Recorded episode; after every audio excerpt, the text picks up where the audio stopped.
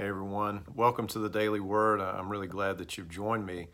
And uh, for our Daily Word today, we're going into Psalm 119. And uh, this, this might be how you can tell that you're in a really long chapter of the Bible. Psalm 119, verse 154.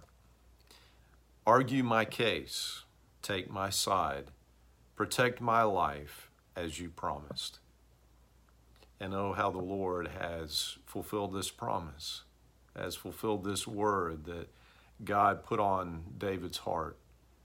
1 John chapter 2 verses 1 and 2 My dear children I'm writing this to you so that you will not sin but if anyone does sin we have an advocate who pleads our case before the Father He is Jesus Christ the one who's truly righteous he himself is the sacrifice that atones for our sins, and not only for our sins, but for the sins of all the world.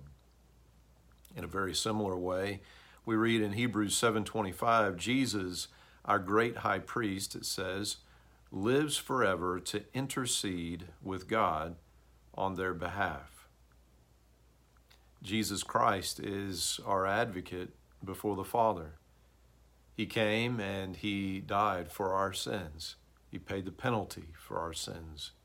He exchanged his record of righteousness, his perfect record, for our record of sin and wrong, our record of rebellion. As we repent, repent of our sin, we turn to God and away from sin. Jesus Christ, as we put our faith in him, he forgives us he cleanses us of all unrighteousness. And even, even though, of course, of course, the intention of God, the desire of God, the will of God for us is that we would not sin. But we know as broken human beings, there are times when we do, and we can know that we have an advocate who continues to plead our case before the Father. Now, this is not to say that the Father is against us, certainly not. It's not to say that the Father's getting ready to zap us and Jesus is going, no, no, I, you know, I know Jeremy screwed up again, but just give him one more try. Let's, let's just let, let's just give him one more. No, it's not like that at all. Jesus continues to apply his grace over our lives.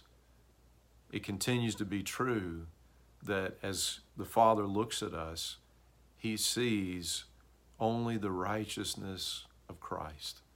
And think about God's love for us. The scriptures tell us in John 3:16, a passage I bet that many of you all will know, that it was for God so loved the world that he gave his one and only son, that whosoever would believe in him would not perish, but have everlasting life.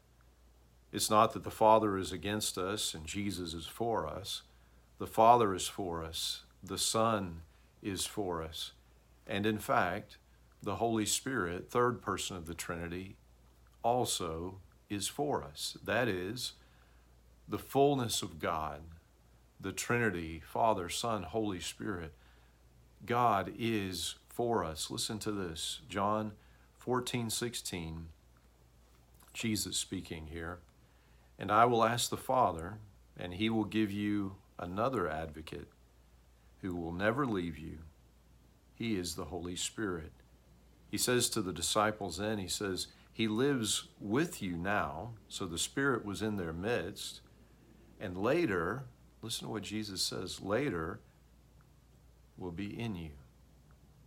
You see, those who believe in Jesus, who turn from their sin and to God and Jesus Christ, they're given the gift of the Holy Spirit who comes and makes a dwelling place in our very hearts. He helps us to understand the truth. He reminds us of all that Jesus taught us. He, he opens the scriptures to us. He, he, he reveals truth to us. But not only that, uh, one of the things that I'm so very grateful for is that the Holy Spirit, as we read in Romans 8 26 and 27, the Holy Spirit helps us as we pray we don't know how to pray as we ought to. We don't know the right words. We don't know the right things to pray for and not to pray for and how to. And But we can know as we come before God and we pour out our hearts in prayer, the Holy Spirit actually is interceding for us.